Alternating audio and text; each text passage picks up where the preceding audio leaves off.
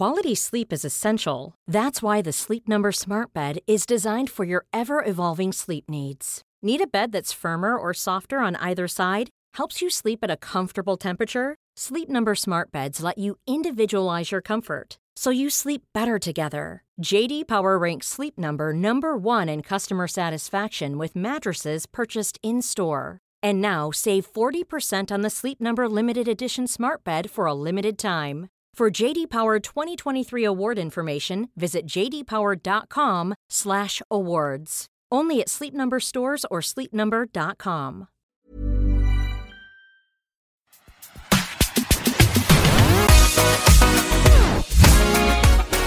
You only get tested maybe at this level once in four years. You know what I mean? You got a balls to kick them. So England in possession. Not much of this ball. And it kicked it away again. Toby Flood. Don't towards- sink. This is not soccer. This is not soccer. Because in either game, life or rugby, the margin for error is so small.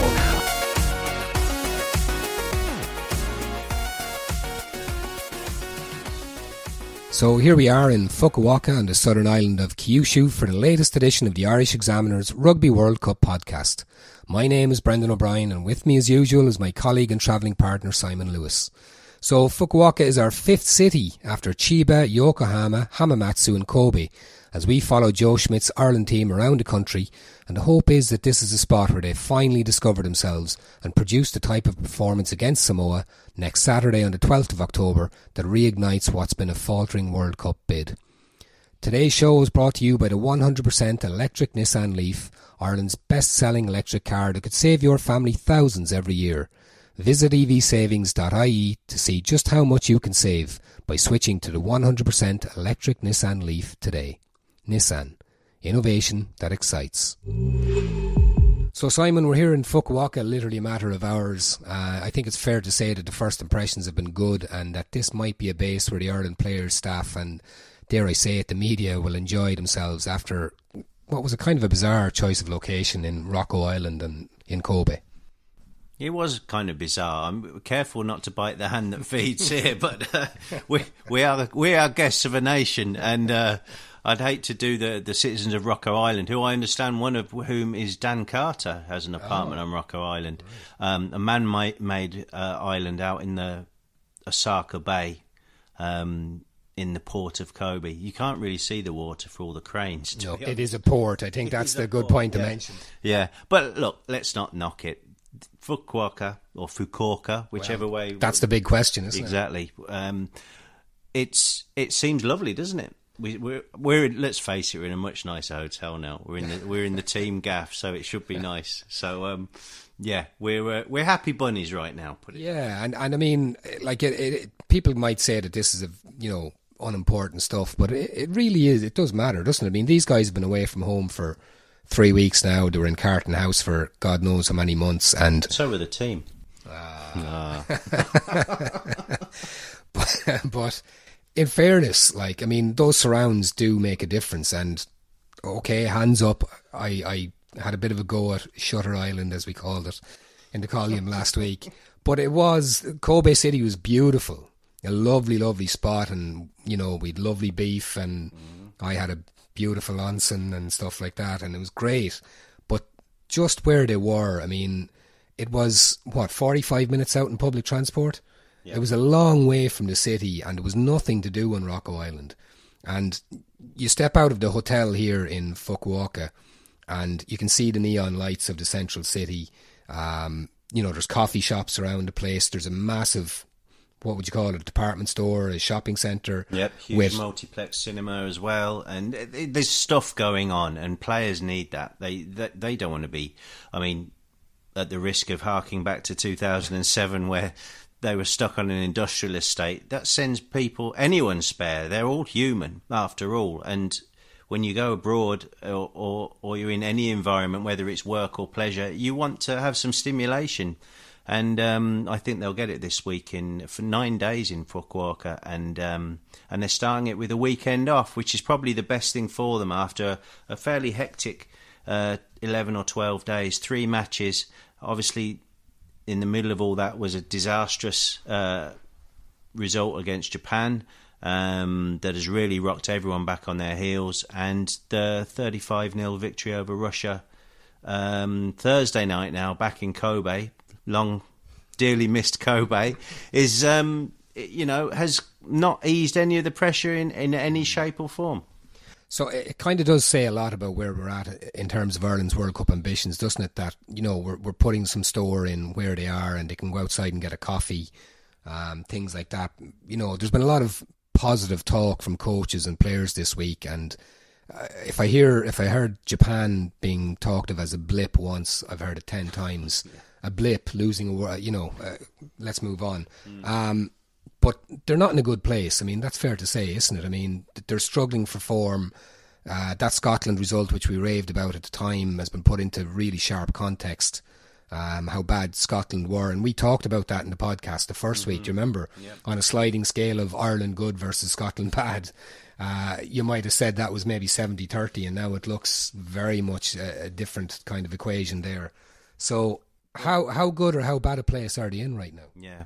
Well, I mean, to pick on on that point, I mean, the Scotland game is now the, the the performance that looks like the blip, and that's a severe worry because Scotland wouldn't be the chief as uh, obviously their most important rival in Pool A, or so it seemed at the time, but they're not they're not one of the top four contenders for this for this World Cup this year. And Ireland had bigger fish to fry, and they put Scotland away fair enough. But like they're going to need to up their game considerably um, if they going to have any hope of beating either a South Africa or, New Zealand in a quarter final. And um, this, again, coming back to location, location, location, this gives, and the space that they've got now, time wise, nine days to, to build into a Samoa game that can provide a real platform to go at the quarterfinals and maybe restore some momentum and maybe get some fluency back in their performance. Don't forget, I mean, there's a mix and match team on Thursday night. It wasn't the first choice team. Johnny Sexton looked pretty good, I have to say, in the first 40 minutes before he was withdrawn for whatever reason. It seems as if it might be preordained, although who knows with any Ireland player anymore as, as regards injuries or not having injuries. But um, so you know, um, it's a long way off their their their full test team um, that will be expected to front up in a in a quarter final. So I think there are mitigating factors, some of which we'll also re- return to um, from Thursday night. But um, they're, yeah, they're not in a good place. They can't be in a good place because you know the, any suggestion that, that they're in a, a, bad place is met with such resistance that it's kind of counterintuitive, isn't it? You protest too much, sir. Exactly, exactly. And yeah. players getting snappy. Why? Did, what's wrong with win, beating a team thirty-five 0 Peter O'Mahony called them a quality Russia side. now, look, I know that it's all about respect and stuff, yeah. but but you know, even when even Russia's head coach Lyn Jones said they had 0.0001 percent chance of winning that game, um, you know, as you say, the the Irish players protest protest too much. Yeah. And, and on that, that note, I mean, we were both at the, the briefing again this morning in Kobe before we left, and Rory Best was up and he, he talked very, very well, and a lot of those thoughts will be in the Irish Examiner in Saturday's edition. Um, but what, one thing that struck me, I think, earlier on in the live um, section was he was talking about an Irish team doing the basics right. And this is stuck in my craw over the last couple of days. Every time I hear this, I'm thinking, I, I don't hear Steve Hansen or Rassie Erasmus or Eddie Jones at this stage in a World Cup cycle talking about doing the basics right. And this is a team that's been in camp together nearly four months. And you talked about mitigating factors, and there were.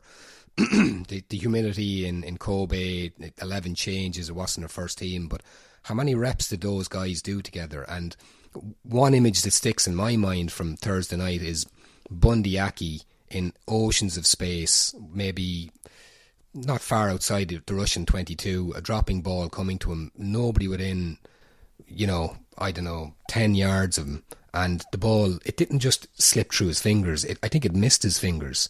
And these these are basics that a team that was so so on, so good, so so down with the basics in 2018.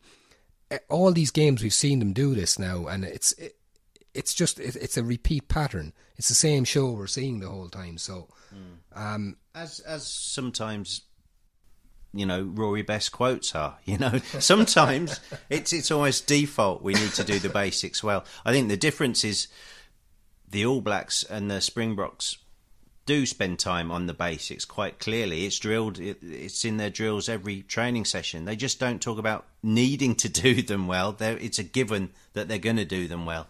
And and yeah, Ireland shouldn't be scrambling around doing talking like that. Really, should they? Um, you know that Bundee Aki miss was symptomatic of a team that that isn't totally focused to me, or certainly a player that wasn't totally focused. Um, and that's not what you've come to expect from a Joe Schmidt side.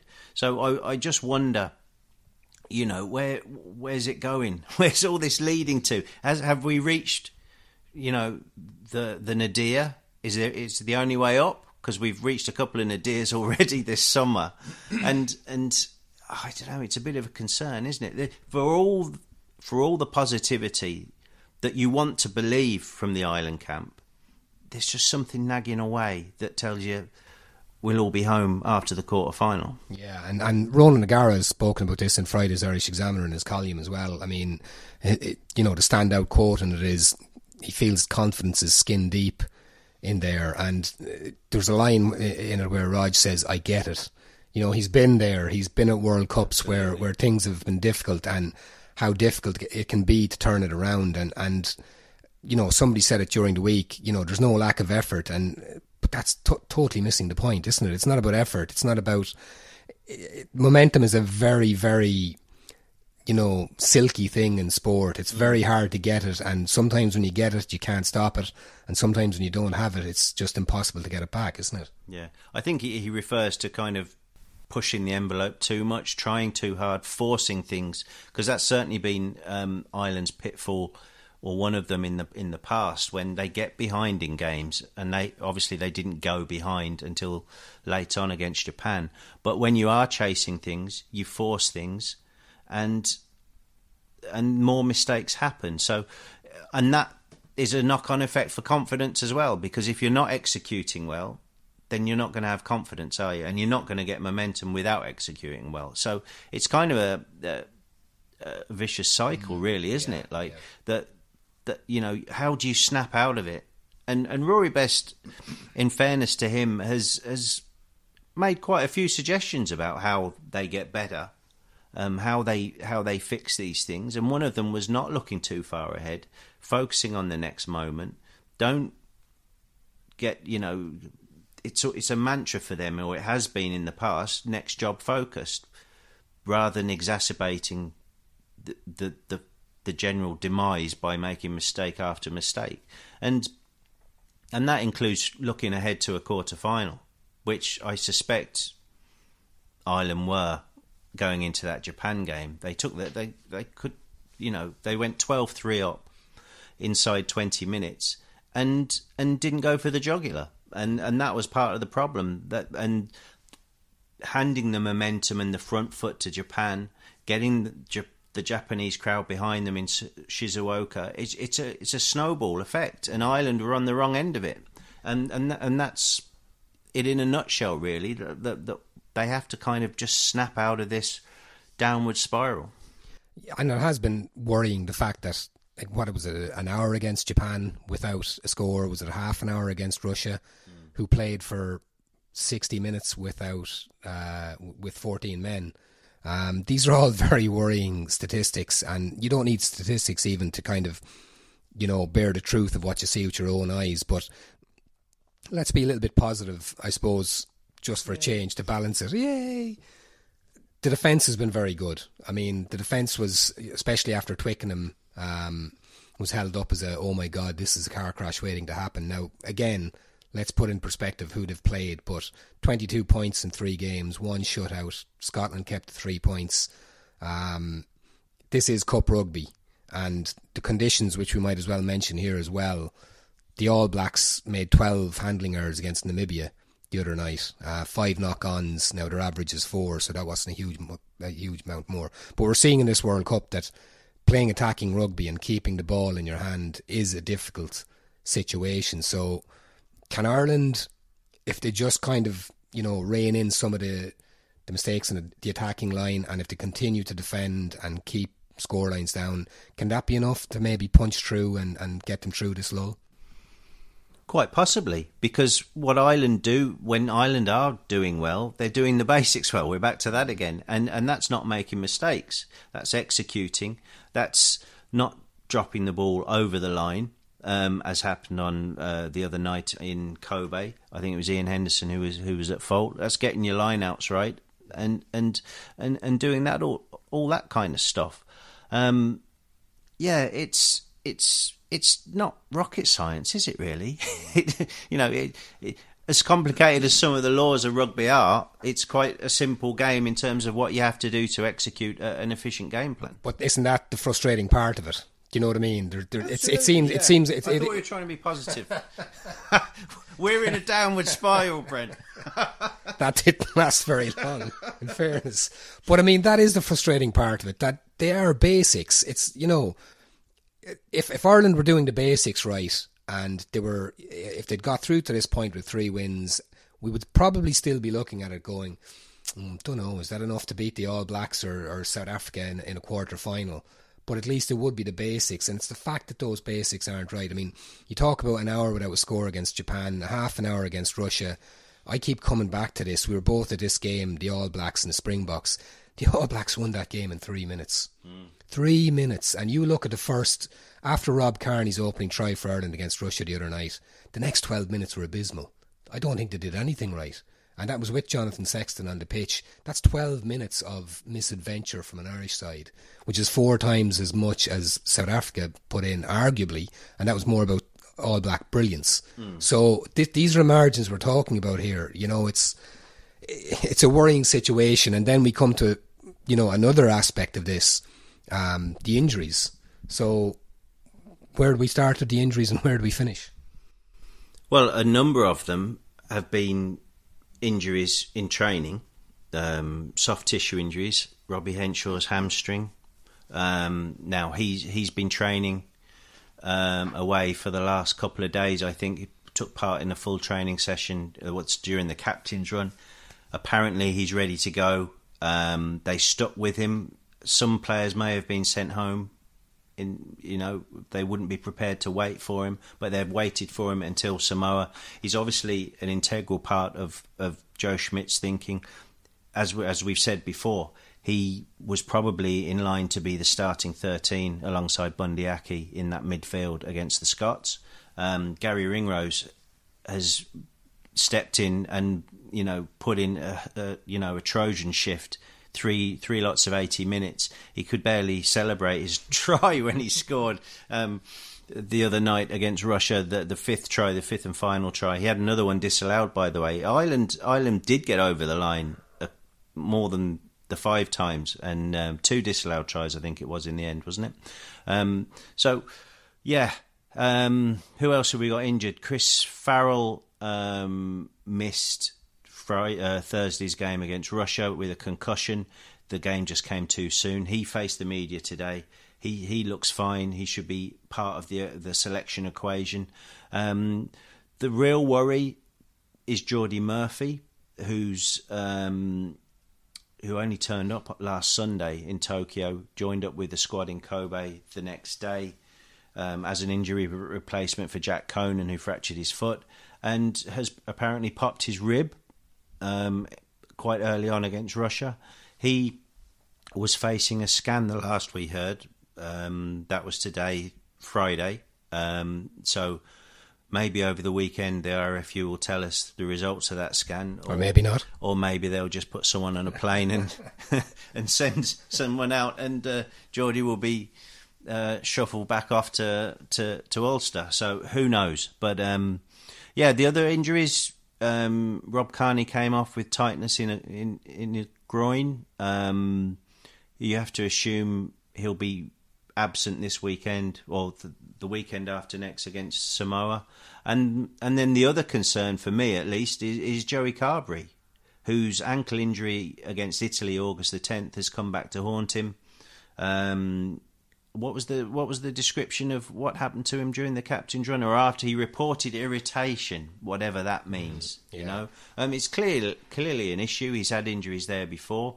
Um, he's having a terrible run, um, both with Munster and Ireland. Um, but whenever we've seen him, he's been pretty sharp, hasn't he? Mm, um, yeah. he? He was electric in that first 50 minutes against Italy during the summer. Um, and you just wonder, you know, is it more than an irritation? Because we we'd never get the full picture and I understand the privacy issues around that as well that players insist upon or have the right to ins- insist upon but you know are they covering up something that's that's that's worse than it actually is? It's a, it's an awful shame if if he doesn't get to participate fully in this World Cup.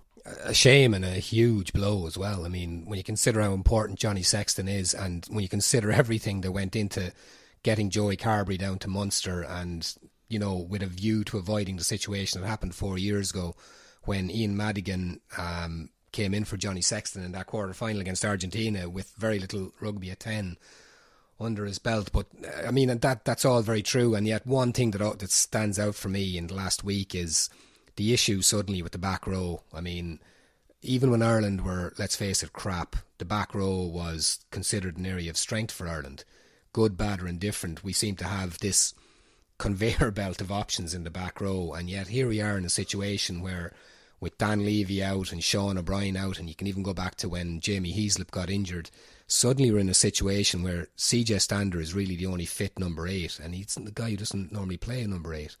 So we're in a situation now where there's bare bones in some aspects of the squad, which is not great when we have the Samoans coming up in Fukuoka, as we'll call it, on Saturday week.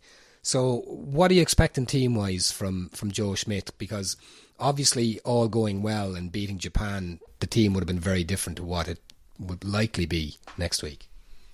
It will. I mean, it's. I, I suspect they've kind of had to have a, a, major rejig because they lost Sexton for the Japan game, which kind of alters what they want to get out of him. Um, he played 40 minutes. I don't think we'll see him against Samoa, given the Samoans' um, ill discipline over their first two games. They play Japan as well, so who God knows who who else they're going to lose to a, a, citing or whatever. Hopefully not, but um, they've also got some injuries themselves in the back row as well. So Jack Lam's come back uh, from an injury, and I think they've lost their number eight as well.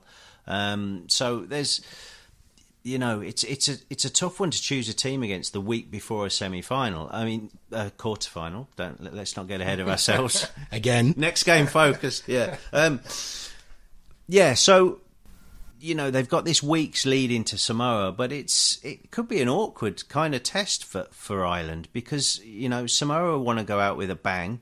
Um, they literally, literally, and um, obviously we don't know what they're going to do against Japan. They might they might cause a shock. Who knows? I don't think so, judging on, on watching them last Monday against uh, Scotland because they looked pretty atrocious, didn't they? They did, yeah. So, but selection wise, yes. Um, yeah, yeah. What does he do? He he's going to have to keep some some players wrapped in cotton wool, I would suspect. Um, you know, some players need time. Robbie Henshaw's going to need to play. Garry Ringrose needs a rest. He's played three consecutive 80 minutes. Um, and you know, um, you'd want to see Joey Carbery back ideally, but do, do they risk him again now? That's another conundrum. So does Jack Carty start yet again? You know, and who who backs up as as as fly half?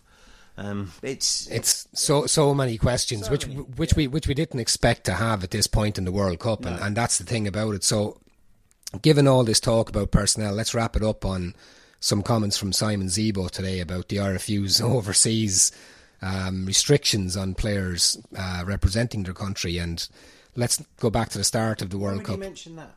I don't know. Is there something in it for him? I don't know. I don't know. But let's go back to the start of the tournament. Simon obviously was part of a very tongue-in-cheek video for a certain company, um, wearing a beret and doing Japanese or wearing um, Japanese garb and learning the Japanese language and all that. So he, he sees it from a tongue in cheek point of view, but it's a serious point that some people come back to now and then. And you look at a player like Simon Zebo or, or Donnacha Ryan who are playing overseas and what we wouldn't give to have them in the squad at this point in time. Like you put those two lads alone into this squad now, and suddenly you feel a little bit better about yourselves. So this is an argument that goes back and forth. I know my views on it. Where do you stand on it? Should there be some sort of Aussie or Welsh type exemption for these guys, or like Argentina do in World Cup year, they allow the guys who who don't play for the Jaguares to come back in and hey, here you are, put on the put on the famous jersey, and we'll do it for one year only. Yeah. Um. There's. I don't think there's many Ireland supporters that wouldn't love to see Simon Zebo back in an Ireland shirt. I mean, he brings so much to the, to the party, and it is a party. So it would seem when he does come back, and there wouldn't be many long faces in the squad. I'm sure there's characters in this Ireland squad, um, as it is, but but but Zebo does bring something extra to morale, to to your attacking options. Um, and you know, but he's not going to get a World Cup spot. Um, and Joe Schmidt's tenure is is on, you know, it's limited now. He's leaving. Um, will that policy change? I don't think it will. Um, the Australians had a 60 cap policy, I think a minimum 60 cap policy of, of who was eligible to go abroad and still play for their national team. Um, maybe that is a good idea, but I understand why Joe Schmidt fought so hard for this. Well, what is a policy that's still not an actual policy? it's a task, it, you know. It's it's a strange one, isn't it? Yeah. But um, I understand, and you know, you want to keep all your best players at your beck and call uh, under your supervision. I get it completely, um, but it's just when it's someone like Zebo or Don- Donnacha Ryan who can still have something to co- you know to contribute. Um, you know, it, it it's the personalities involved makes it difficult to to, to st- stick hard and fast to rules. It's lucky none of us are in charge of the Ireland management. God forbid, because uh, there, would be no one left to pick. They'd all be in the Premiership or the top fourteen. But um, yeah, it, it's it, it, will run and run, but it, in a way, it's a futile conversation because because the IRFU are sticking to their guns, and I, I, don't blame them in a way. Yeah. Well, I mean that's a, a what's if that we'll never know really at this stage. Maybe that'll change down the line. Not playing this weekend anyway. Not for Ireland anyway. Um, so that's it for for this uh, edition of the Irish Examiner World Cup podcast. We've got a fantastic weekend coming ahead. Ireland may not be in action, but we have Japan and Samoa playing, um, which obviously has a bearing on our group. And then you have England versus Argentina and France versus Tonga. So that group is going to be going to going to go a long way to being decided. So the Irish Examiner Rugby World Cup podcast with the Nissan Leaf, the world's best-selling electric vehicle. Book a test drive today at nissan.ie. Nissan, innovation that excites. Here's a cool fact a crocodile can't stick out its tongue. Another cool fact you can get short term health insurance for a month or just under a year in some states.